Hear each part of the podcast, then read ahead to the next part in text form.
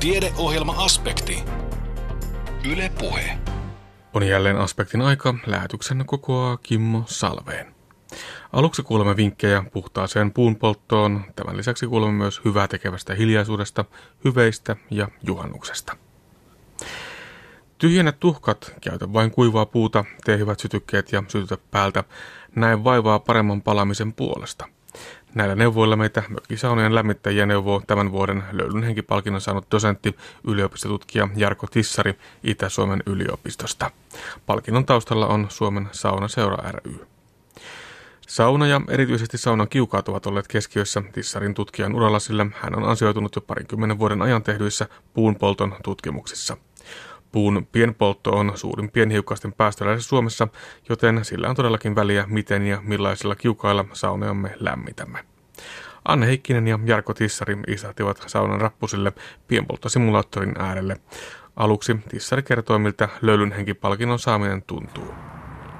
No tämä on oikeastaan tämä palkinto lähtenyt kyllä tutkimushommasta. Eli ensimmäinen palkinto on tutkimustyölle annettu. Ja nyt sitten, tämä oli 31 palkinto, niin nyt taas ollaan tutkimusta muistamassa. Mutta kyllähän se monenlaisia ajatuksia on tietysti onhan se hieno, hieno asia saada tämmöinen palkinto. Palkinto, että saa saada niinku tunnustusta mm. työlle. Että ei sitä tutkimustyötä ei kuitenkaan kovin paljon, paljon sillä tavalla muisteta. Että se on, se on täällä hiljaisuudessa tehdään tätä työtä. Et siinä mielessä tuntui ihan hyvältä. Toisaalta, kuten mä tuolla saunaseurallakin sanoin silloin, että, että saunaseura edistää tämmöistä saunomiskulttuuria, että tämä kiukaiden päästöt on vähän semmoinen negatiivinen asia, että, että miten, he, miten he antavat palkinnon tämmöiselle henkilöille, joka tuottaa negatiivista julkisuutta, mutta, mutta siinä, siinä onkin se taika takana, että, että se, että meidän saunominen ja saunakulttuuri saadaan pidettyä hengissä, niin kyllä ne ympäristövaikutukset myös on siellä huomioitava. Että tavallaan viisasta huomioida tämä kokonaisuus kuitenkin. Mm, niinpä. Sä oot tosiaan tutkinut jo parikymmentä vuotta nimenomaan tätä puun polttoa ja siellä kiukaat, ylipäätään tämmöiset pientulisijat sitten omana ryhmänään, niin tota, miten se keskustelu vaikkapa nimenomaan näistä kotitalouksissa syntyvistä piehiukkasista, on ne sitten niitä tulisijoja tai kiukaita, niin miten se on muuttunut tämä keskustelu tässä parinkymmenen vuoden aikana? Itse asiassa, kun näin, näin ajatellaan, niin minun mielestä se on säilynyt suurin piirtein samanlaisena. Että se keskustelu, keskustelua on koko ajan ollut ja samat kiinnostuksen kohteet siellä on koko ajan olleet mukana. Että tietysti tutkimustieto on koko ajan lisääntynyt, että parempia ja parempia vastauksia näihin kysymyksiin on pystytty antamaan. Hmm. Niin, silloin 20 vuotta sitten, niin joko silloin tiedettiin, että, että ne pienhiukkaset on haitallisia ja että se kiukaan sytyttäjä ei nyt ihan pelkästään ole hyvällä asialla se ympäristön puolesta, vaan että sieltä sellaisiakin päästöjä syntyy, jotka on sekä ympäristölle että terveydelle haitallisia. Joo, kyllä niin kuin puupolton pienhiukkasia on mitattu varmaankin jo 20 vuotta ennen kuin me aloitettiin sitä tutkimusta. Ja myös niiden haitallisuudesta kyllä oli, olikin paljonkin tietoa, mutta oikeastaan suomalaisten laitteiden, puunpolttolaitteiden pienhiukkaspäästöistä ei, ei juurikaan ollut tietoa. Eli me aloiteltiin silloin se, silloin, silloin se tutkimus ja siitähän lähdettiin liikkeelle, että, että tutkittiin erilaisia laitteita ja katsottiin vain, että minkälaisia päästöjä sieltä tulee ja minkä verran pienhiukkasia. Se lähti ihan, ihan alusta liikkeelle. Joo. No minkä verran sä oot kaikkien näiden vuosien aikana saanut sellaista, niin kuin tuossa itsekin sanoit, niin tuotat ehkä huonojakin tuloksia ihmisten näkökulmasta ja sitten aina aika ajoin lehtien palstalla näkyy, että saako sitä saunaa nyt enää lauantai-iltana sytyttää ja se kuuluu suomalaiseen kansallismaisemaan ja kansanluonteeseen, niin minkä verran sulle tulee tutkijana ihan semmoista suoraa yleisöpalautetta? Kyllä sitä tulee loppujen lopuksi paljon, että voi sanoa, että kuukausittain, hmm. kuukausittain vastailen ihmisten kyselyihin No minkälaista se palaute on? Mitä kysytään ja mitä sä vastaat? Palaute palaute on hyvin monenlaista, eli nyt oikeastaan viimeisimpiä palautteita tai kyselyitä, joita on tullut, niin on sitten näiltä, näiltä tavallaan tämmöisiin uusien ideoiden keksijöiltä, joka on meillä tämän hankkeessa ollut vähän tarkoituskin, että et tuota, tuotettaisiin tämmöinen alusta siihen, että kiukaita voidaan kunnollisesti mitata, testata, niin nyt sitten näitä keksijöitä on herännyt ja he omia, omia ideoitaan sitten esittelee ja niihin, niihin sitten pyrin vastaamaan ja varmaan jatkossa otetaan niitä tänne mittauksiinkin mukaan. Mm. No ajatteletko niin, että tämä löylyhenkipalkinto nyt ehkä on myös edelleenkin askel siihen suuntaan, että sitä tietoisuutta saadaan levitettyä ihmisten parin? Kyllä se varmasti on ja kaikki, kaikki viestintä, mitä kiukkaisiin liittyy, niin kyllä se palvelee tätä kokonaisuutta. Joo. Paikka, missä istumme, on tässä, voi sanoa, että saunan rappusilla. Ollaan Itä-Suomen yliopiston Kuopion kampuksella Savilahden rannassa. Tuossa moottoritie hurisee meistä aika kaukana, mutta todettiin, että ihmeen hyvin sieltä tuo autojen äänisaaste kuuluu tähänkin saakka. On tosi kaunis kesäaamu, lämmintä ja melkein tyyni Savilahti tuossa edessä. Ja tosiaan sauna tässä yliopiston rannassa. Tämä on tota, pienpolttosimulaattori Simo, eli tällainen kontti, johon on tehty sekä sauna että sitten tuommoinen mittausyksikkö tuohon toiseen konttiin. Mitenkä ainutlaatuinen tämä tämmöinen liikkuva mobiilitutkimusasema on? Minun tietojen mukaan ei ole muita, muita tämmöisiä tämän laajuuden yksiköitä, eli konttisaunoja kyllä on olemassa ja niissä on jopa mittausmahdollisuuksiakin, mutta sillä, siinä laajuudessa, mikä tämä tässä meillä on, eli tässä on ilmanvaihto oma kotitalo kokonaisuudessaan, niin tämmöisiä ei kyllä minun käsittääkseni muualla ole. Varsinkaan sitten, jos ajatellaan korkean tason mittalaitteita pienhiukkasten mittaamiseksi. Mm. Tuo sauna näyttää saunalta, paitsi että kiukasta lähtee monenlaisia piuhoja eteenpäin, mutta sitten kun kurkkaa tuonne tutkimuskontin puolelle, niin se sitten onkin jo aika, aika hurjan näköistä. Minkälaisia kaikkia mittalaitteita sieltä löytyy? No me mitataan olosuhteita, eli lämpötiloja, ilman virtauksia, energia, energiataloutta, mihinkä esimerkiksi kiukaasta, mihinkä se energia kuluu. Meneekö se ilmanvaihdon mukana pois vai savukaasun mukana pois vai tuleeko se sauna, sauna, saunaan hyödyksi. Ja mittauskontin puolella on ilmanvaihtokoneet ja katolla savukaasupuhalin ja hyvin monenlaista mittalaitetta tietysti näiden herkkien pienhiukkasmittareiden lisäksi. Eli se ei riitä, että on se pelkkä kiuas ja sen päästöjä tutkitaan? Ei, hyvin kokonaisuudessaan pitää tutkia näitä asioita. Eli kiukaassa tietysti yksi asia, iso asia on se, se hyötysuuden ju, juuri, että jos hyötysuudetta saadaan parannettua, niin puuta kuluu vähemmän ja sitä kautta tulee päästöjä myös vähemmän. Joo. Ja tämä siis tosiaan simuloi tuollaista niin kuin omakotitaloa ilman vaihtoineen ja sitten voi sitä koko prosessia siitä kun tulen lyö tuonne kiukaan alle, niin siihen saakka kun on väki löylyissä käynyt, niin sitten seurataan, että miten se prosessi etenee. Kyllä, näin on tarkoitus, että kaikki vaiheet siinä huomioidaan. Joo. No tota, se pitää aina sitten kysyä, että no miten sitä puuta sitten polttaa puhtaasti. Eletään juhannuksen tienoilla ja aika moni mökkisauna tänä viikonloppuna lämpiää, niin mitkä on sellaisia ihan niitä olennaisimpia, tärkeimpiä juttuja, jos tässä nyt vaikka tämän saunan rappusilla niitä pelisääntöjä miettii? Kyllähän niitä monia, monia vinkkejä varmasti löytyisi, mutta tämmöisiä yleisiä, yksinkertaisia asioita, joita voisi ihan jokainen miettiä, niin on se, että, että se kiuas on käyttökunnossa ihan, ihan jo ennen kuin tuli ja sytyttää, että piippu on ehjä ja tuhkat poistettu ja vetoa siellä piipussa on. Se on oikeastaan se, semmoinen ensimmäinen asia, joka aina täytyy huomioida. Ja tuhkien kanssa saa tietysti olla varuillaan, eli tuhkat täytyy säilyttää metalli, metalliastiassa ja voi olla kuumaa seuraavanakin päivänä vielä. Toinen asia on tietysti se polttopuu sitten.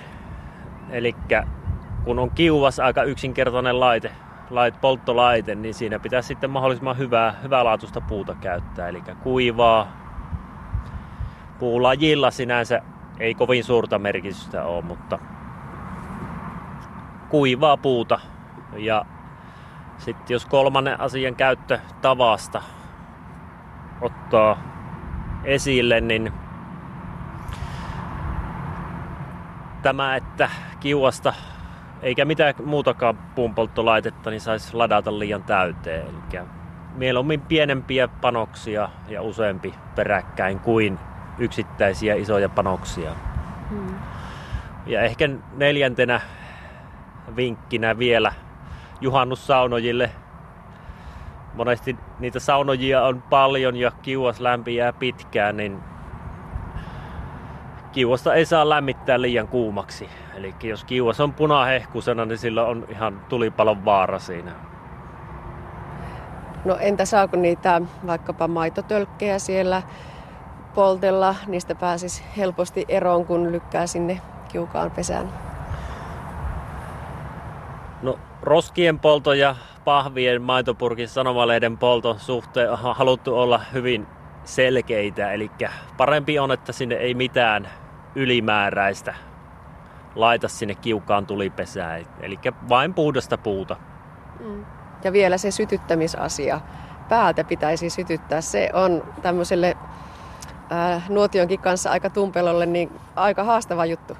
Joo, se on huomattu tuossa, että sytyttäminen on todella, todella tärkeä asia. Eli se palamislämpötila täytyy saada mahdollisimman nopeasti, mahdollisimman korkeaksi siinä kiukaassa. Ja Kaikkein tärkeintä on se, että se panos syttyy hyvin. Et sitten jos sen osaa vielä päältä sytyttää, niin se on, se on sitten jo todella hienosti tehty. Mm. Se onnistuu kyllä, jos on riittävän hyvät sytykkeet, eli puutikkuja, riittävän pieniä puita siinä panoksen päällä, niin kyllä se syttyy vaan mm. päältäkin vaatii sitä ennakkovalmistelua, että on tehnyt ne hyvät sytykkeet, eikä vaan ota niitä isoja halkoja sieltä. Mennäänkö Jarkko Tissari sisälle? Kurkataan noita kiukaita. Täällä saunassa nyt on testaustutkimuskäytössä yksi kiuas kiinni täällä. Mitä sä sanot kiukaiden kehityksestä? Millä tavalla kiuasvalmistajat on lähtenyt mukaan siihen kehitykseen, että ne päästöt olisi mahdollisimman pieniä? No varmaan ensimmäinen askel tässä on, on tapahtunut jo tuossa 2013, jolloin tuli näille kiukaillekin tämmöinen CE-merkintä vaatimus. Siellä on päästöjen osalta häkä ja hyötysuhde rajat kiukaille, mutta tämä, tämä vaatimus kuitenkin kaikkein ne huonoimmat kiuasmallit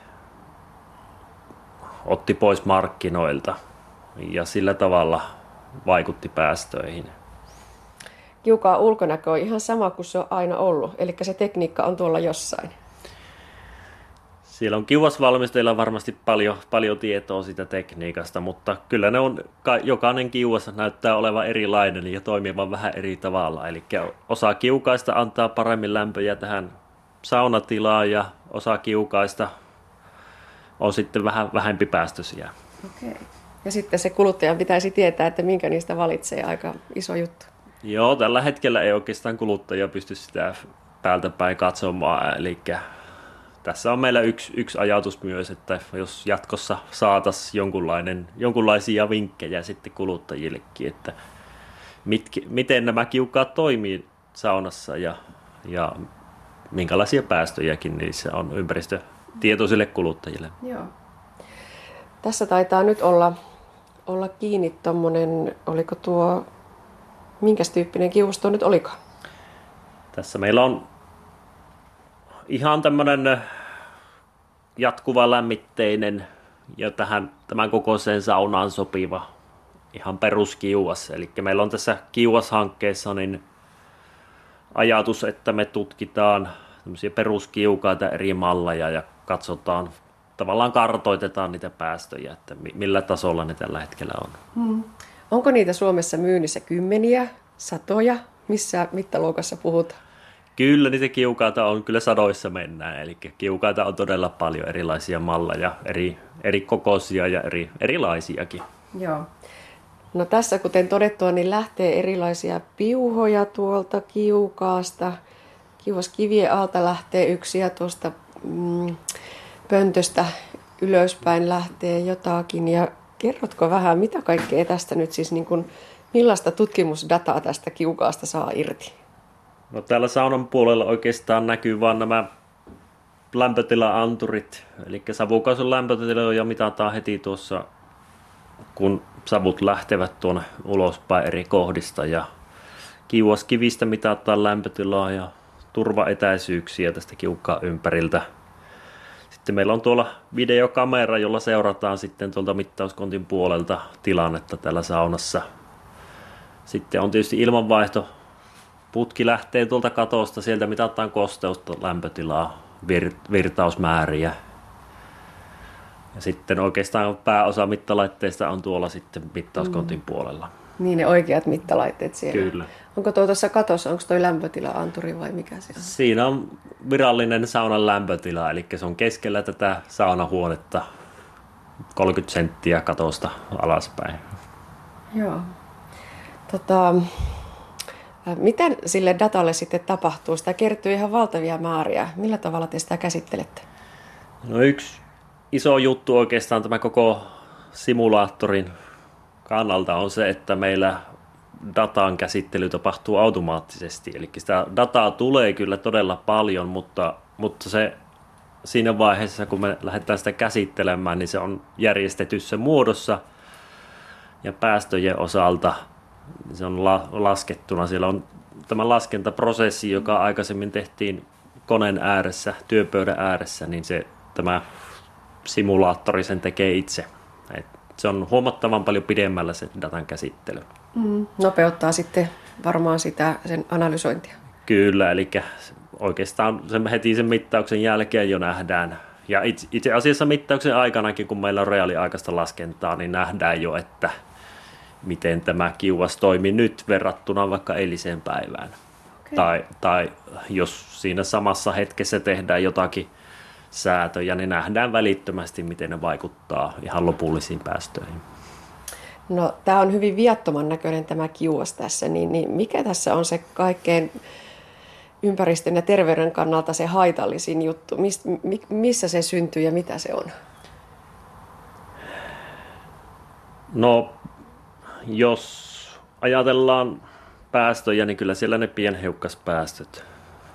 Ja pienhiukkasta on hyvin laaja, laaja kokonaisuus. Sieltä voidaan hyvin monenlaista kom, tota, parametria mitata, lukumäärää, massaa, kokoa, koko jakaumaa, kemiallista koostumusta. Jos, jos niin kuin yleensä ympäristöpäästöjä mietitään, niin kyllä siellä ne tämmöiset PAH-yhdisteet, jotka on todettu terveydelle haitallisiksi, niin kiukaissakin on varmaan yksi, yksi näitä tärkeimpiä yhdisteryhmiä. Ja mitä pienempi, sen pahempi? No polttoprosesseissa yleensä hiukkaset on aina niin pieniä, että ne pääsee tuonne, tuonne keuhkojen ääreisosiin asti. Että oikeastaan koolla ei sillä tavalla tässä on väliä. Kaikki on niin pieniä eri laitteissa, että ne kyllä tuonne keuhkoihin pääsee. Sulla on tosiaan Jarkko Tissari monen kymmenen vuoden kokemus tästä puunpolton tutkimuksesta. Näetkö, että se tutkimus tuottaa tulosta? Kiukaiden keski-ikä on se semmoinen noin 10 vuotta ja ihmiset uusivat kiukaita kuitenkin kohtuullisin väliajoin, niin tota, näkyykö se tuotekehitys, ihmisten tietoisuus jo siinä arjessa? Kyllä me, mitä mä oon tuolta kentältä kuullut, niin kyllä, kyllä se jopa jollakin alueella on näkynyt ilman laadussakin se kun on hyvin aktiivista tiedotusta tehty, niin se on jopa, jopa niin kuin ihmiset itse huomanneet, että ilmanlaatu paranee.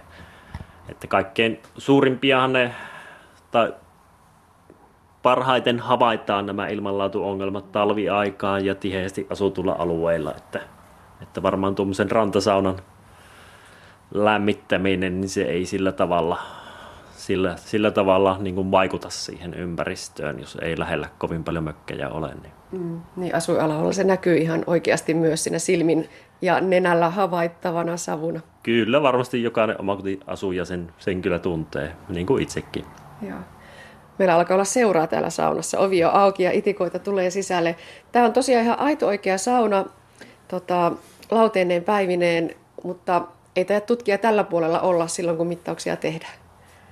Joo, täällä ei periaatteessa olla saunan puolella muuta kuin lisäämässä puita. Et tämä saunakontti on tiivis, koska halutaan virtauksia tarkkaan kontrolloida, niin ovia ei sitten turhaan audeta. Jokainen ikinen ovin aukasu kyllä näkyy tuolla meidän käyrissä. Näinpä. No, onko täällä kukaan lyömässä löylyä vai miten se puoli sitten hoidetaan? Löylyjä ei ole vielä, että muutama testi on tehty, mutta nyt on tarkoitus vielä ihan, ihan oikeasti sitäkin tutkia, että vaikuttaako se päästöihin. Eli tällä viikolla jopa tehdään testejä, jossa, jossa lämmityksen jälkeen tänne tulee sitten koekanineja istumaan lauteelle ja katsotaan, että näkyykö se jotenkin tuloksissa. Joo, ihan mahtavaa. Voiko siitä tulla jotakin suosituksia, että heitä löylyä kipollinen kahden minuutin välein? En usko, että tämmöisiä, tämmöisiä lähdetään tekemään, mutta ihan mielenkiinnosta, että vaikuttaako se jollakin tavalla. Mikä merkitys sillä on? Itse uskon kyllä, että ei kovin, kovin suurta merkitystä, että se vesi suhteessa siihen kiukaan tehoon ja muihin niin on, on kuitenkin aika pieni. Että. Joo. Kerroit tuossa äsken, että kontissa on nyt pientä huoltotaukoa, mutta miten mittaukset tästä jatkuvat? Kuinka usein sauna lämpiää? Tässä kesän aikana lämpiää varmaan jonkun 5-60 kertaa, että kyllä se, kyllä se lämpiää. ja sitten tutkimustuloksia, milloin niitä on lupa odottaa? Meillä tämä Kiuos-projekti päättyy ensi talvena maaliskuun lopussa. Et silloin varmaan niin kun saadaan ihan lopullisia tuloksia, mutta näitä, näitä meidän mitta, mittaustuloksia kyllä hyödynnetään jo nyt, nyt ihan syksyllä. Eli Suomen ympäristökeskus tekee Suomen osalta päästökartoitusta, niin niihin tarvitaan ihan nyt jo tässä. Ja sitten kansallinen ilmansuojeluohjelma, sen päivitys on menossa, niin siinä kyllä hyödynnetään näitä, näitä tuloksia ihan nyt tulevana syksynä jo. No entä sitten sinne kiuas-valmistajille varmaan lähtee myös tietoa? No tässä Kiuas-hankkeessa meillä ei varsinaisesti Kiuas-valmistajia ole ollut mukana, koska on haluttu tehdä tämä ihan täysin puolueettomasti. Mm. Eli kiukaat on ostettu kaupasta ja me saadaan tehdä tuloksille, mitä me halutaan sitten. Mutta jatkossa tietysti toivotaan, että Kiuas-valmistajat on näissä meidän hankkeissa mukana. No miten ahkera saunoja on löydyn henkipalkinnolla palkittu tutkija Jarkko Tissari? Joo, kyllä mä tykkään, tykkään saunoa Eli useamman kerran viikkoon. Puulämmitteinen vai sähkölämmitteinen? Kotona on sähkölämmitteinen sauna ja mökillä on sitten puu, puusauna. Näin kertoi tämän vuoden Löylyn henkipalkinnon saanut dosentti yliopistotutkija Jarkko Tissari Itä-Suomen yliopistosta. Kesämökit, rantalaiturit ja metsäanteminen odottavat meitä jälleen näin pitkän ja pimeän talven jälkeen, mutta miksi suomalainen niin mielellään vetäytyy omaan rauhaan ja hiljaisuuteen? Tästä puhutaan parempi päivä ohjelmassa tänään. Haaseltavana on Marjaleena Virolainen. Siinä varmasti on just tämä suomalaisen niin kuin hiljaisuuden lähteet, että tuota, ehkä meillä sen takia on niin paljon niitä mökkejä ja sitten tietysti sauna, takka tuli, kynttilän sytyttäminen ja, tuota, ja, ja tietysti tämä metsä, että, että minulla esimerkiksi on semmoinen mies, joka tuota, menee metsälle ja kalalle, eikä lähde minnekään hiljaisuuden retriitteihin.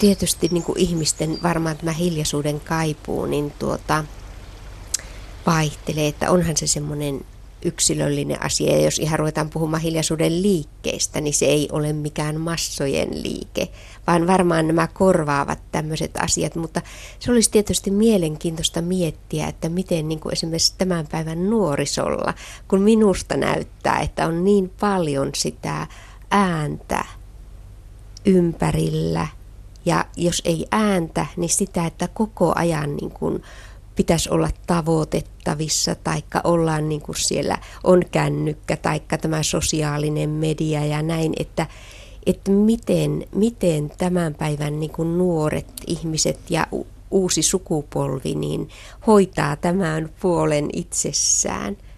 Se voi olla jotakin sellaista, mitä minä en edes ymmärrä. Esimerkiksi, että, että se musiikki, joka minusta kuulostaa melusalta, niin se voikin olla heille joku semmoinen levon tarjoava ulottuvuus tai maailma. Mutta tota, siihen, siihen en osaa paljon sanoa. Pitäisi kysyä joltakin nuorelta. No voiko tosiaan ollakin niin, että hiljaisuuteen laskeutumiseen ei välttämättä tarvita sitä fyysisesti hiljaista ympäristöä, vaan sellaisen tietyn mielentilan voi saavuttaa vaikkapa jossakin ruuhkaisella bussiasemalla, kun istuu itsekseen ja vajoaa omiin ajatuksiin siinä samalla, kun odottaa kyytiä kotiin. Jotenkin minä ajattelen sillä tavalla, että jos joskus on löytänyt sen hiljaisuuden tai sisäisen levollisuuden, niin sen voi löytää sen jälkeen sitten myös tämmöisessä aika melusassa ympäristössä, mutta tuota, mutta tämmöinen niin kuin hiljaisuuteen vetäytyminen, niin se kyllä auttaa sen sisäisen levollisuuden löytymistä, vaikka siis esimerkiksi jokainen, joka on tuommoiseen hiljaisuuden retriittiin osallistunut, niin huomaa sen, että tota, se melu, mikä on omassa päässä, se ajatusten vilinä, niin sehän ei sieltä hetkeksi katoa. Hetkessä siis, että siihen, siihen tarvitaan – tarvitaan aikaa. Että yhtäkkiä onkin ympärillä hiljasta, mutta tuota, sisällä valtava meteli.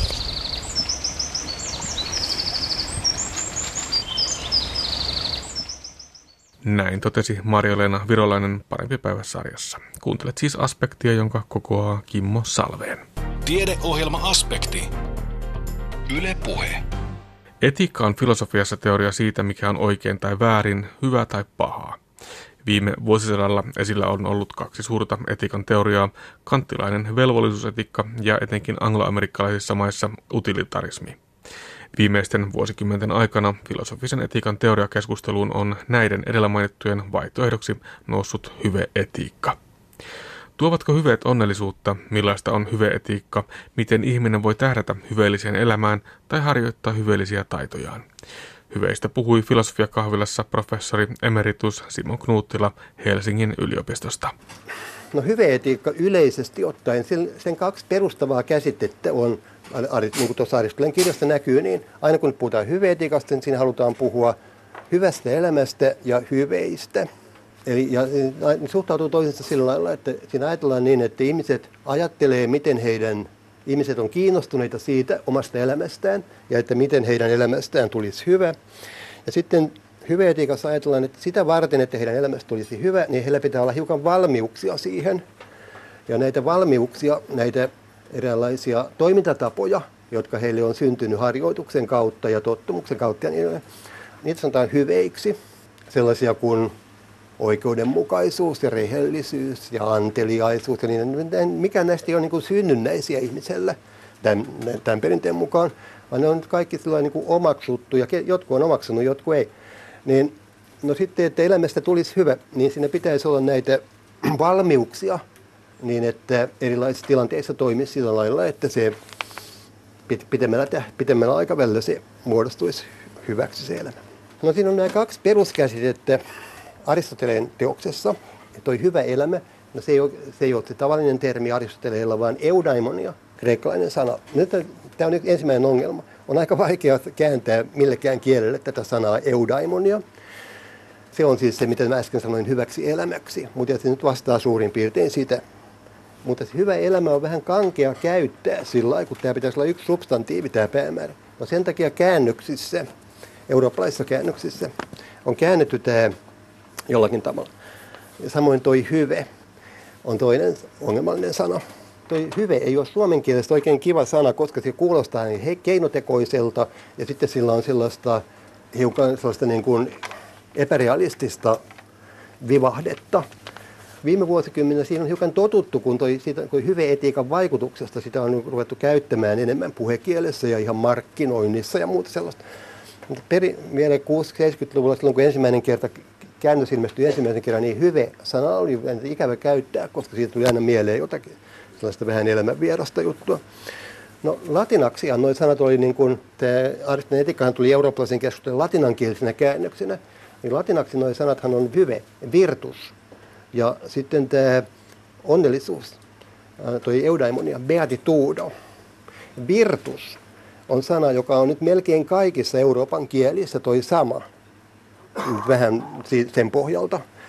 Ja se on, se on aika hyvä sana, koska sen mm, virtue, se on niin, niin kuin fiksattu just tuohon tarkoitukseen. Mutta sitten toi beatitudo, toi eudaimon ja beatitudo, niin se on ongelmallisempi. Koska se käännettiin vanhoissa englanninkielisissä käännöksissä 1600-luvulla, niin se käännettiin niin kuin vastineella happiness. Ja nyt kielihistoriassa on käynyt englanninkielisessä sillä että happiness on luisunut tarkoittamaan niin kuin vain sellaista ää, niin kuin subjektiivista välitöntä mielihyvän, mielihyvän tunnetta, niin kuin happiness. Tämä alkuperäinen 1600-luvun käännöksessä happiness tarkoitti paljon objektiivisemmin, ikään kuin sellaista lähempänä sellaista niin kuin, el, hy, niin kuin elämän kokonaisuutta, joka on hyvä. No se on kaikissa kielissä nyt ollut sitten vähän ongelmallista toi kääntää tuota Aristoteleen per, perustermiä, tuota, on, tuota eudaimonia. Ja englanninkielisissä nykykäännöksissä yleensä kun happiness-sanaa ei haluta käyttää, niin sitten siellä on jotakin muuta, jotakin flourishing tai jotakin muuta. Kukoistus kuulostaa kyllä melko keinotekoiselta, ää, niin, kuin Suome, niin kuin Suomessa. No Esa Saarinen kyllä viljelee tuota kukoistus niin kuin hyvä onnellise, onnellisuuden vastineena. Mutta se kuulostaa vähän keinotekoiselta jollakin lailla minusta. Ää, no niin, se on se yksi asia. Nyt mä selitän hiukan Julia Annas nimisen amerikkalaisen filosofin. Hän kirjoitti, hän julkaisi vuonna pari vuotta sitten kirjan nimeltä Intelligent Virtue, niin kuin älykäs hyve tai, tai intelligentti hyve. Ja se on, se on historiallinen kirja, se on ikään kuin nykykesku, nykykeskustelun, hyveetiikakeskustelun kirja, jonka tausta on kuitenkin tuo aristotelinen hyveteoria. Tässä kirjassa tämä kirja ei ole kovin paksu, se on 200 sivua. Se kirja suurimmaksi osaksi, vähän yllättävän paljon siitä kirjasta, selitetään niin kuin taitoja. Ja se on se näkökulma, jota Annas pitää hyödyllisenä ja hyveetikan ymmärtämiseksi. Ja hän ajattelee, että taidot on erityinen ihmisille, on ihmisen, elämä, ihmisen yksityisten ihmisten elämässä ja niin sosiaalisissa kuvioissa niin aina keskeinen osa ihmiselämää. Ja taidot, joita ajatellaan niin vähän vaativampia taitoja, niin erityistaitoja, niin Annasin mielestä tai hän pitää niille ominaista seuraavanlaisia asioita. Ensinnäkin taidot, ne vaativat oppimista mm, ja opettajaa. Ja ne kehittyvät harjoittelemalla. Ja sitten tai yleensä taidoille, joista hän on kiinnostunut, on sellainen, että kun henkilö omaksuu sitä taitoa, niin hän pyrkii parantamaan sitä sen jälkeenkin, kun hän on oppinut aika hyvin, niin hän haluaa, kun hän on, on kiinnostunut siitä taidosta, niin hän haluaa parantaa sitä. Niin kuin ehkä, käsit, ehkä, ne, ehkä esimerkiksi käsityöläiset, ne pyrkii, he ajattelee, että he, pyr, he pyrkii parantamaan tätä taitoa. Se, joka on oppinut alkeet voi, voi parantaa sitä taitoa harjoittelemalla. Ja sitten mm, Annasin mielestä on tyypillistä, että harjoittajat on, pyr, pyrkii ymmärtämään, miten taitoon kuuluvat asiat äh, kuuluvat yhteen ja vaikuttavat suoritukseen. Että useimmat, useimmat, useimmilla aloilla, joissa on oikeasta taidoista kysymys, niin tait, ne, jotka osaa asiaa, on kiinnostunut kuulemaan tai kiinnostunut siitä, miten se suoritus voisi parantua. No esimerkiksi, mm, no mä, luin, mä luin pari, silloin kun mä luin tuon kirjan, niin luinpa samoihin aikoihin ihan sattumalta Akatsi, tennispelaaja Andre Akatsi, ja sitten Eric Clapton, 70-luvun kitaristi, kevymmusin kitaristi, niin ja molemmat kirjoitti samoihin aikoihin elämäkerran, eräänlaisen elämäkerran. Koko heidän elämäkertansa on kuvaa etupäässä sitä heidän taitoaan, sitä Akatsin sitä tenniksen pelaamista. Ja toi Claptonin elämäkerta sitä kitaraa. Eric Claptonin elämähän oli kiinnostunut, vähän erikoinen sen, siinä oli niin paljon, siinä oli, hänen elämänsä ei, ei onnistunut kovin hyvin muilta osin kuin soit, muuta, muuta kuin kitaran soitossa. Ja hän oli siitä niin kuin, ja hän ku, kuvaa myös sitä puolta. Mutta vastaan nyt ehkä tuota, tuota Annasin ideaa siitä taidon kehittymistä. Nämä molemmat henkilöt oli erittäin kiinnostuneita kehittämään sitä omaa taitoaan ja pitää sitä nyt aika keskeisenä asiana siinä omassa elämässään. No sen takia tämän kirjan nimi on Intelligent Virtue, koska Annasin mielestä ihmisen vakaviin taitoihin, hänen, siis Annasin suosikkiesimerkki on kyllä kaunoluistelu, jonka hän ajattelee olevan tässä hyvä. Niitä voi kutsua hänen mielestään niin kuin, niin kuin eräänlaiseksi älykkyyden muodoiksi, koska sen se taito kehittyy sillä lailla, että henkilö ymmärtää niitä laajentaa sovellutusmahdollisuuksia ja ymmärtäminen sen taidon yhteydessä on sille taidolle ominainen älykky, älykkyyden laji. Tämä liittyy nyt tähän aristoteleeseen, aristoteleeseen hyve juttuun sillä tavalla, että nämä hyveet on eräänlaisia taitoja, mutta ne eroavat nyt myös kyllä taidoista sitten aika selvästi. No, mutta voi mainita ohi tuosta taidosta vielä, että tuossa hyveetiikassa ja niin aristotelismissa, niin se oli te, siinä erotetaan yleensä niin kuin tekeminen, Aristoteles erottaa tekeminen, siis valmistaminen, ja sitten niin kuin toiminta, mm, praksis, ja sitten tekeminen, poiesis. Ne eroaa sillä lailla, että on kahdenlaista aktiviteettia, joista syntyy jotain. Toisesta syntyy joku tuote sen aktiviteetin seurauksena. Toisesta ei synny mitään erillistä tuotetta, vaan se tavoitteena on just se aktiviteetti itse, niin kuin hyvä, niin kuin hyvä, suor, hyvä suoritus. Uh, niin kuin voisi ehkä ajatella, että muut taiteilijat, soittajat, viulunsoittajat, niin e-, esityksen tarkoituksena ei ole tuottaa jotakin siitä erillistä tuotetta, vaan sen esityksen arvo sisältyy itse siihen esitykseen. Se olisi aristoteellinen niin kuin praksis. Mutta sitten kun käsityöläinen tekee esimerkiksi jonkin pöydän, niin silloin se taidon tarkoituksena on tuottaa siitä erillinen, esi, esi, erillisiä esimerkkejä. No niin, nyt kun sovelletaan tätä keskustelua elämään, niin Aristoteleen mielestä on nyt selvää, niin kun, että elämän tarkoituksena ei ole jokin siitä erillinen tuote. Sen pitäisi ymmärtää nyt praksikseksi, eikä niin kuin välineelliseksi suhteessa johonkin toiseen tuotteeseen. Sen takia taito siihen elämään liittyneenä on se, tämä praksis. No hyveet. Hyveetiikassa ajatellaan sillä lailla, että, että nämä hyvä elämä olisi, olisi niin kuin se, mitä ihmiset tar- tarkoittelee, tavoittelee hyvää elämää, niin heillä olisi niin ajatus siitä heidän omasta, oman, omasta elämänsä kokonaisuudesta, että se olisi hyvä ja he toimii sillä lailla, että se vaikuttaa siihen, että heidän elämänsä kokonaisuus muodostuu hyväksi. Ja sitä varten heillä on näitä, sitä varten he on oppinut lapsena ja haluaa itse kehittää niin kuin sellaisia piirteitä itsessään, jotka edistää sitä, sitä heidän elämänsä, elämänsä muodostumista hyväksi. Hyveetiikan näkökulma on tällainen, ja sen takia myös nykykeskustelussa hyveetiikan edustajat ajattelee, että heidän näkemyksensä etiikasta on niin kuin hyödyllinen ihmisille oikeasti ja parempi kuin noin viime vuosina suuret teoriat. Sen takia, että tosiasiassa ihmiset, katso, ihmiset joilla on lapsia, niin he kasvattaa niitä lapsia tosiasiassa niin kuin hyveetiikan mukaisesti. Amerikkalainen hyveetiikan etiikan kirjoittaja Rosalind Hartshaus sanoi näin, että haluamme kasvattaa lapsia rehellisiksi, rohkeiksi ja anteliaiksi emme epärehelliseksi, pelkureiksi ja itsekkäiksi. Emme tee näin vain oman etumme vuoksi, vaan koska ajattelemme, että kun heillä on tällaisia hyveitä, niin heidän elämänsä tulee parempi kuin silloin, jos he olisivat epärehellisiä ja pelkureita ja itsekkäitä. Mm, tämä oli mielestäni tämän Annasin mielestä hyvin sanottu, aika retorisesti kyllä hyvin muotoiltu lause. Että tuskin kukaan kysy, jos ihmiset kysytään, että haluatko, pidätkö arvokkaana, että katsottaisit lapsiasi epäreellisiksi ja pelkureiksi ja itsekkäiksi, niin ei kukaan varmaan vastaisi Suomessakaan, että kyllä. No siitä ei tultikaan seuraa, että ihmiset olisi hyveetikan kannattajia. Aristoteleen teoriassa niin kuin yleinen malli hyveelle on niin kuin kaksijakoinen.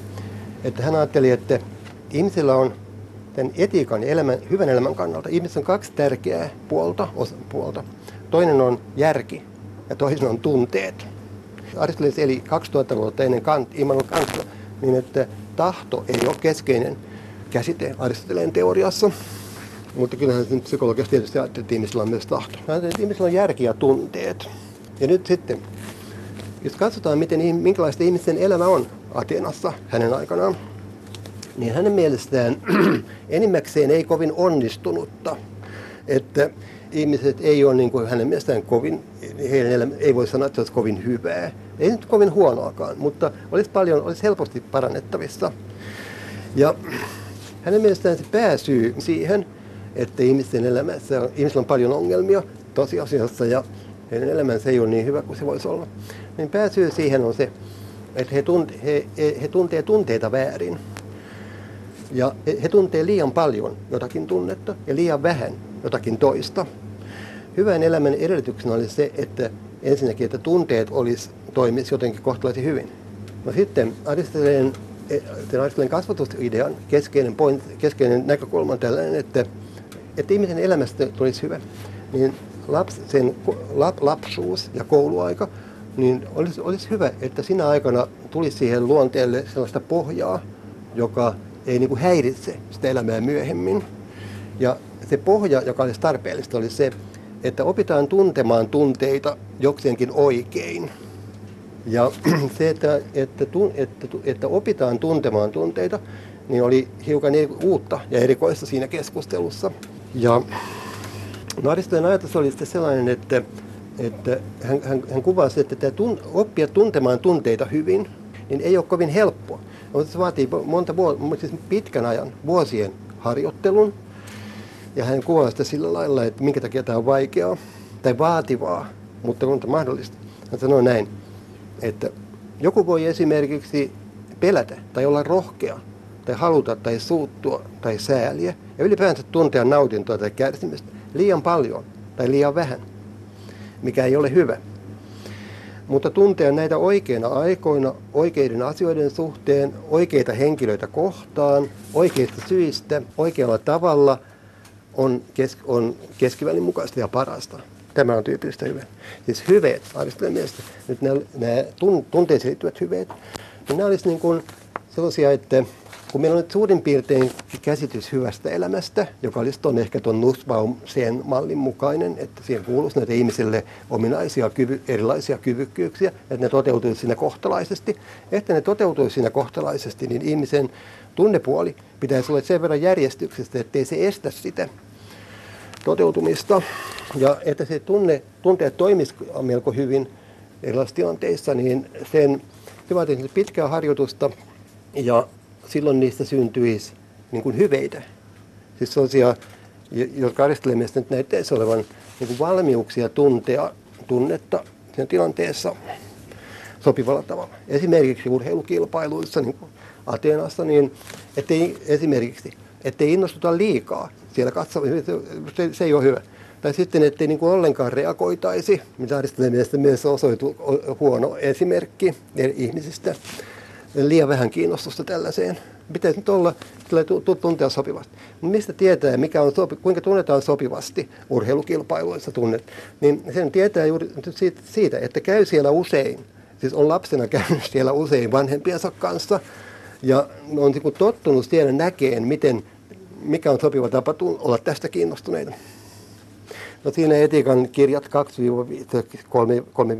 ja 4, kirja, niin sen, siinä selostaa aika yksityiskohtaisesti toista kymmentä hyvettä, jotka liittyy siihen sen ajan elä, atenalaisen elämänmuotoon, josta, josta hän selittää millä lailla totutaan tulee tuntemaan tunteita kohtalais, kohtalaisen hyvin. No sitten toinen oli se, että tämä, tunne, tämä tunnejuttu on toinen. Se on se toinen puoli. Toinen olisi järki. Koska ihminen, kun se on erilaisissa tilanteissa, niin sen pitäisi, niin kuin, se miettii, miten hänen pitäisi toimia siinä. Hän käyttää sitä käytä, käytännössä järkeä. Ja tämä käytännöllinen järki, joka sitten saa suosittaa hänelle, miten, miten pitäisi toimia tässä tilanteessa, se, on myös, se myös oppii kokemuksen kautta muodostamaan järkeviä suosituksia. Esimerkiksi kun oikeudenmukaisuus Aristoteleen mielestä melko keskeinen hyve, yhteiskunnan kannalta tärkeä ja ihmisen, ihmisen kannalta tärkeä, niin jossakin tilanteessa, joka on vähän monimutkaisempi, hänen pitäisi miettiä, mikä on oikeudenmukaista. No, hänen järkensä ottaa huomioon nyt eri näkökulmia, niin täytyy nyt myös tottua tekemään sitä. Sitten kun hänen, hänen järkensä on tottunut tekemään sitä ja hänen mielensä, hänen, hänen tunteensa ei ole kovin epäoikeudenmukaisia, hän on tottunut niin kuin pitämään siitä, että tehdään oikeudenmukaisia ratkaisuja, niin sitten hän toimii silloin. Nämä niin kuin liittyy toisiinsa. Keskeinen ero on taidon ja hyveen välillä on se, että Aristoteleen teoriassa ja siinä perinteessä yleensä taidothan on toisistaan riippumattomia. Että henkilölle voi, kun jos henkilö on, henkilö on hyvä kaunoluistelija, niin oli Annasin mieliesimerkki, tai pianonsoittaja, jota hän molempia sanoo alkaensa harrastaa, ei lapsena, vaan myöhemmin, niin ne on toisistaan riippumattomia. Ne voit olla hyvä jossakin yksittäisten taitojen kohdalla, mutta tälle hyväkeskustelulle on, on, se eroaa, eroaa siitä sen, sillä lailla, että ihan alusta lähtien nykykeskustelussa myös niin ajatellaan, että hyveet ei ole toisistaan riippumattomia. Ja niin Aristotelis, Aristotelis perinteessä yleensä sanotaan, että voidaan kyllä sanoa näin, että henkilö on oikeudenmukainen, mutta kitsas ja ei, oikeu, ei, ei hyveellisellä tavalla antelias ja muuta sellaista. Tämä on mahdollista. Se on, että henkilöstä voi sanoa, että se on oikeudenmukainen, mutta ei niin, että, se olisi, että tämä oikeudenmukaisuus hänessä olisi hyve. Siis sellainen, että se edistäisi hänen elämänsä kokonaisuutta tulemassa hyväksi. Haa, joo, nämä liittyy, nämä liittyy toisiinsa sen takia, että tässä, tässä hyve, hyveetiikka-rakenteissa, koska siinä ajatellaan, että ne hyveet on valmiuksia toimia sillä lailla, että elämästä, elämästä kokonaisuudesta, kokonaisuudessaan tulisi hyvä. Ja esimerkiksi Annasin kirjassa korostetaan, että käytännöllinen järki, se hyvä järkipuoli, niin sehän on, sehän on sama kaikille, että ihminen tuntee, ihminen, kun se, kun se erilaisissa elämäntilanteissa on erilaiset tunteet, on relevanttia siellä ja se on valmis tuntee niitä oikein, niin se kuitenkin, se, miten, se, miten se toimii siinä tilanteessa, niin silloin se käytännöllinen järki, joka on niin kuin sama, joka miettii sitä. No sen käytännöllisen järjen pitää olla niin kuin valmistautunut sen, tai sen taustana pitää olla se hyvän elämän kokonaisuus. Se on niin kuin hänen mielestään tausta sille en, aluksi vähän oudolta tuntuvalle teemalle tuossa perinteessä, että henkilöllä ei voi olla yhtä hyvettä, pitää olla kaikki, tai sitten ei, ei ollenkaan. Joo, tähän liittyy aika monimutkainen kysymys loppujen lopuksi, että miten nämä, mikä on niin se ajatus hyvästä elämästä, se, se hyveetiikassa, se hy, arvosidonnainen ajatus hyvästä elämästä, ja sitten nämä yksittäiset hyveet, jotka on valmiuksia tuntea tunteita hyvin, se hyvän elämän kokonaisuus, niin kuin voisi ajatella, että se eräs niin kuin muodostuu niiden tunnejärjestelmien kokonaisuudesta, mutta miten ne suhtautuvat toisensa on vähän monimutkainen kysymys. Mikä tuossa, mitä Anna korostaa tuossa kirjassaan, älykäs hyve, niin sitä, että tämä hyveetiikka on, että kun, kun, sitä, kun jotkut kritisoivat sitä siitä, että siinä puhutaan että niin on niin kuin hyvistä ihmisistä ja suurin osa ihmisistä ei ole sellaisia, ne tarvitsisi toisenlaista etiikkaa. Niin Annasin vastaus tähän on se, että tämä hyve, hyveteoriahan on, sitä, voi, sitä on niin kuin kätevä kuvata sillä lailla, että ajatellaan, että henkilö, henkilö, henkilö olisi aika hyvä ja hänen elämänsä olisi melko onnistunut, niin silloin me tiedetään, mistä me puhutaan. Mutta niin kuin, e, ikään kuin eettisen ajattelutavan mallina se ei tarvitse niin olettaa sitä liika paljon ihmisille, koska hyve-teoriaa voidaan ajatella kehity, kehittyvänä teoriana. Ihmiset haluaa, ihmiset on kiinnostuneita omasta elämästään. Ja, ja pienetkin askeleet siinä, niin heitä voi sanoa ihan, että on niin hyveen tiellä, vaikka ei se olisikaan kovin hyviä. Niin kuin Anna sanoi, että, että jos henkilö on harrastanut jää, niin kuin kaunoluistelua, ehkä yhden talven, niin kyllä häntä voi sanoa luistelijaksi. Tai hän, hän voi itse ajatella itsestään, että hän on, luistelija, hän on, hän on luistelija, vaikka, vaikka siitä on tosi pitkä matka mihinkään olympiajäälle, niin siitä huolimatta se nostaa mielialaa ja, ja on niin kuin elämän tunnetta, että henkilö ajattelee, että hän on luistelija. No samalla lailla henkilö voi ajatella, että hän suhtautuu elämäänsä vakavasti, niin kuin Rosalind Hertzhaus ja Anna. Että ihminen suhtautuu elämäänsä vakavasti ja hän ajattelee, että hän toivoo, että hänen elämässä tulisi aika hyvä kokonaisuus, sikäli kun hän itse voi siihen vaikuttaa. Ja sitä varten hän, hän kiinnittää huomiota tunte, tunteisiinsa ja siihen, miten hän erilaisissa tilanteissa toimii, koska hän ajattelee, että sillä hän voi niin kuin kehittyä ja niin kuin paremmaksi. Annas ajattelee, että tämä riittää siihen, että elämästä tuo elämä on onnellinen. Mm, Aristoteles ei oikeasti sano kyllä näin. Niin kuin Aristoteles sanoi niin kuin aika suoraviivaisesti, että jos ihminen on kovin köyhä, niin ei voi olla onnellinen. Että pitäisi olla tarpeeksi rahaa ensinnäkin. Ja sitten siitä, että, mutta sitten kun on tarpeeksi, on tarpeeksi aineellisia edellytyksiä, niin sitten voi harrastaa näitä muita, kehittää siitä eteenpäin. Kariston mielestä olisi ehkä hyvä, että valtiomuoto olisi sellainen, että ihmisillä olisi jokseenkin turvattu se talouspuoli. Näiden hyveetikkojen mielestä tämä hyve, hyveteoria etiikkaan, hyvä näkökulma etiikkaan on, on parempi kuin kanttilainen velvollisuusteoria tai utilitaristinen hyveteoria. Sen takia, että hyveteoriassa puhutaan niin kuin subjektista, niin kuin sinne puhutaan ihmisestä, joka on kiinnostunut omasta elämästään ja siitä, miten hänen elämästään muodostuu hyvä, sikäli kun se riippuu hänestä itsestään. Ja nämä, nämä kaksi muuta teoriaa, ne, ne ei ollenkaan kiinnostunut tästä, ne on kiinnostunut jostakin muusta. Niissä luokitellaan jotakin asioita hyviksi tai huonoiksi, mutta ei tätä, ei tätä henkilöä.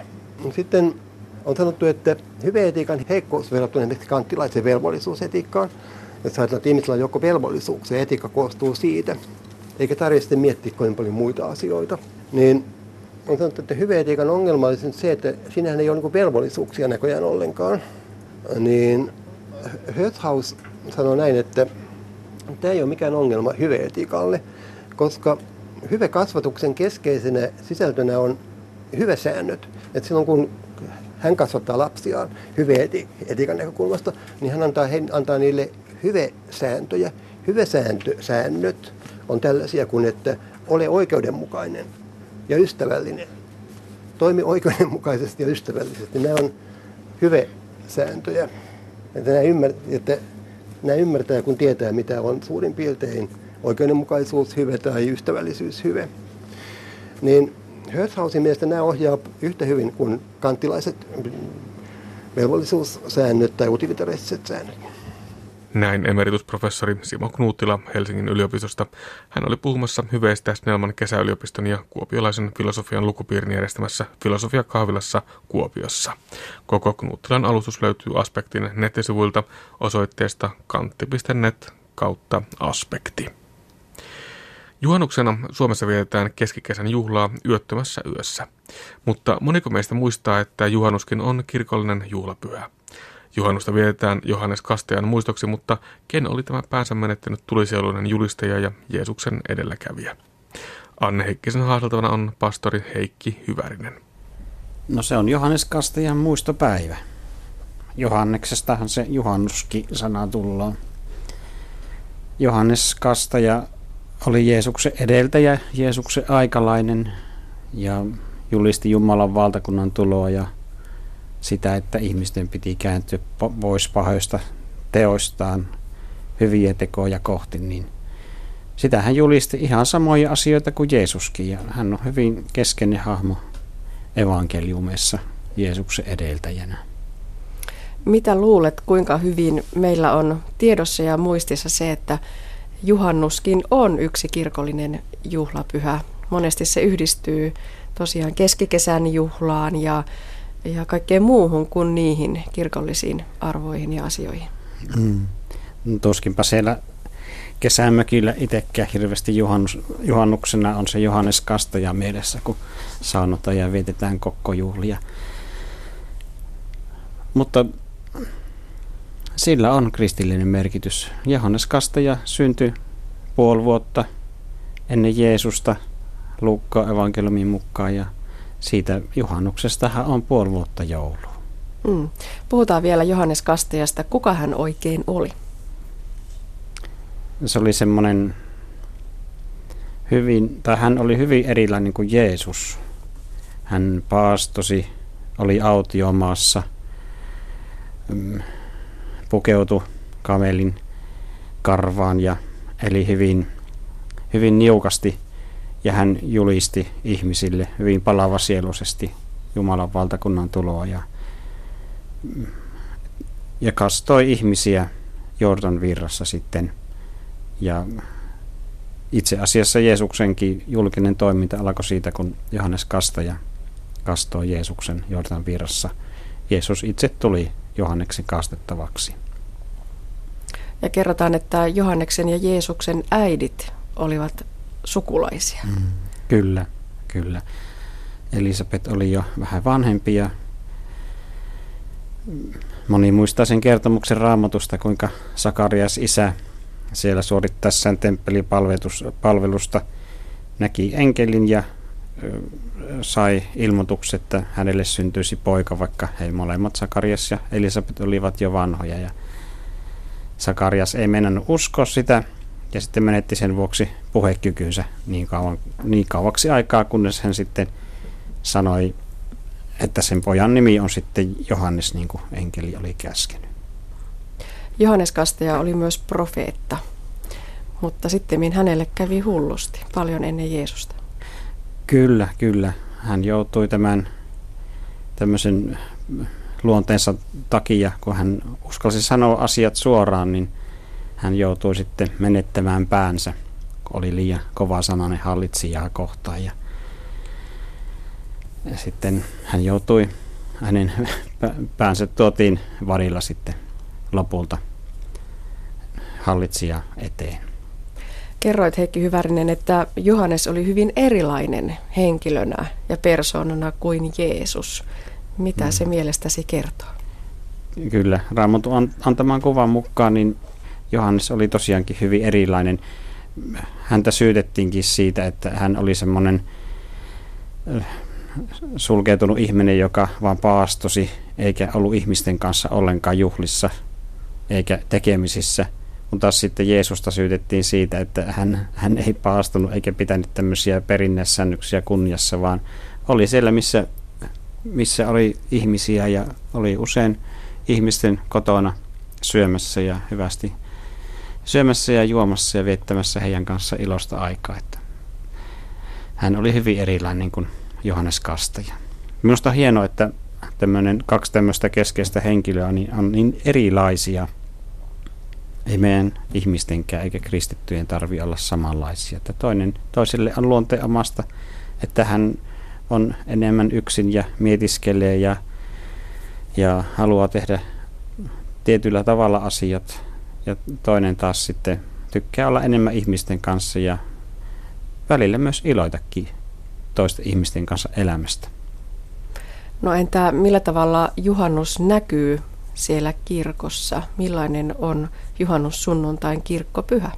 No kyllähän se keskikesän juhla myös kirkossa hyvin paljon on, että on se Johannes Kastaja tietysti siinä semmoisena Jeesuksen edelläkävijänä ja tämmöisenä äm, suurena äm, uskonmiehenä esillä, mutta kyllä siinä meillä kirkossakin painottuu paljon enemmän tämä keskikesän juhla ja tämä luonto, kaikki se luonto, mikä juhannuksena on parhaimmillaan Suomen kesässä, vaikka se joskus niin vähän viileitä on niin kuin viime, viime juhannuksena, mutta se on kaunista.